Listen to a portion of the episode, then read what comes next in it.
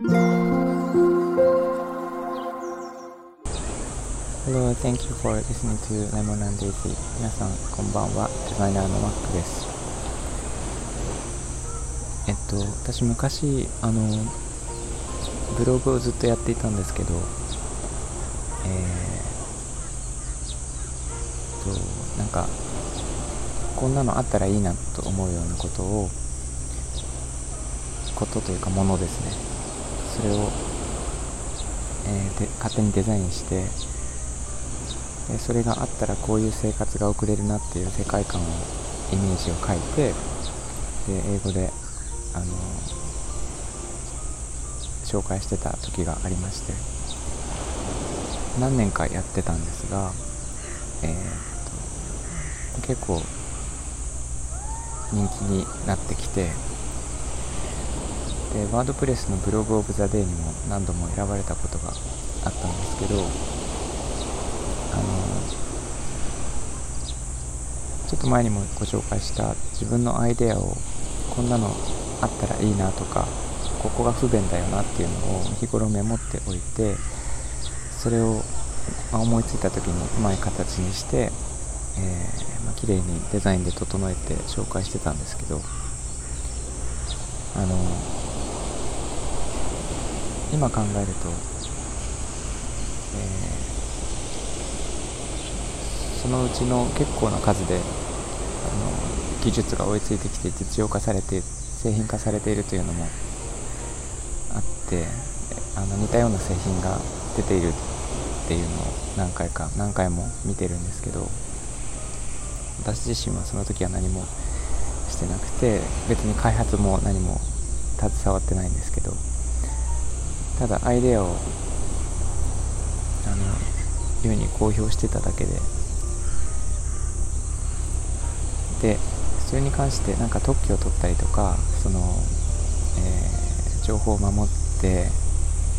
公開しないでどっかの企業と一緒に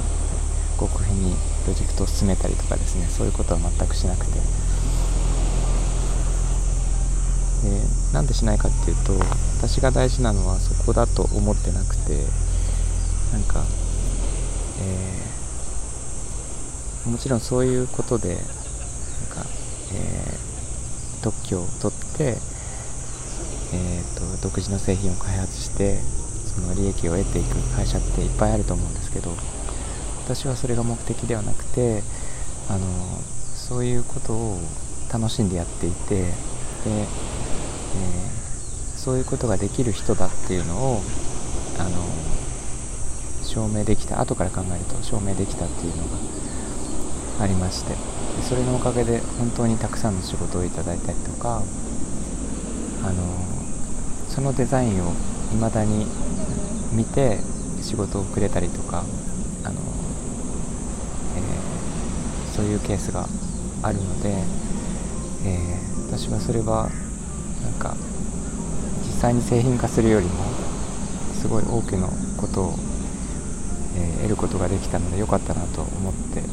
まして、えー、そういう意味であの自分のとっておきのアイデアってあると思うんですがそれってあの大抵の場合ですけど本当に取っておくだけで何も起きない自分で何か実行するということもないし、え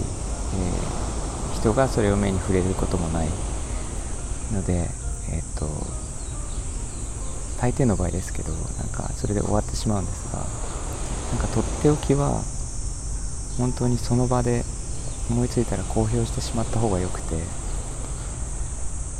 私は本当に即座にイメージにしたら、えーとまあ、企画書とかも書ければね本当は一番いいんですけどね。書いてあの公表するようにしてます。未だに。そうしないとあのちょっと経ってあの、ね、ネットとか見てみると他の他の人が同じようなことをしようとしていたりとかよくあるケースであの本当にとっておきは取っておくと腐ってしまうんですね。なので、えー、なるべく新鮮なうちに人の目に触れるところに置いた方がいいと思います。でそこから何が始まるか分からなくてあのまあ、同じようなことを考えてるので一緒にやりましょうと考える人もいるし、えー、真似されるケースももちろんあると思うんですけど、えー、公表した人あなたはそのそういうアイデアが出せる人ということで、えー、もちろんなんか評価されると思います。なので最初はね恥ずかしいんですけどあのこんなアイデアなんか言ったところで何が始まるわけでもないとか思ったり、えー、ちょっと全然他の人から見たらあの子供のようなアイデアじゃないかとか思ったりするんですけど。とにかくね投稿のボタンを押してしまうことが一番いいかなと思います。なのでやってみてください。私も未だにあのアイデアをこう公表する前はすごい恥ずかしくてあの結構ためらったりするんですがもうなんか目をつぶってそのボタンを押すだけあとはどうにでもなれっていうことでもうあとは恥ずかしくてその後数日間はその投稿を見なかったりするんですけどなんかダメ元ですよね。そのやってみていいことがあったらありがたいしなくて反応がなくてもともとと思えば失うものはないと思うので、えー、それはすごくおすすめします。なんかそうやってアイデアをシェアすることで、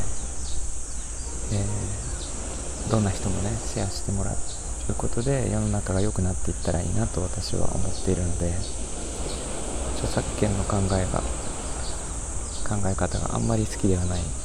タイプの人間です。はい、ということでちょっと長くなってしまいましたが、えーと、今日も聞いていただいてありがとうございました。えー、なんか感想とかコメントいただければとても嬉しいです。みんなが優しくありますように。Thanks for listening and have a good evening. Bye bye.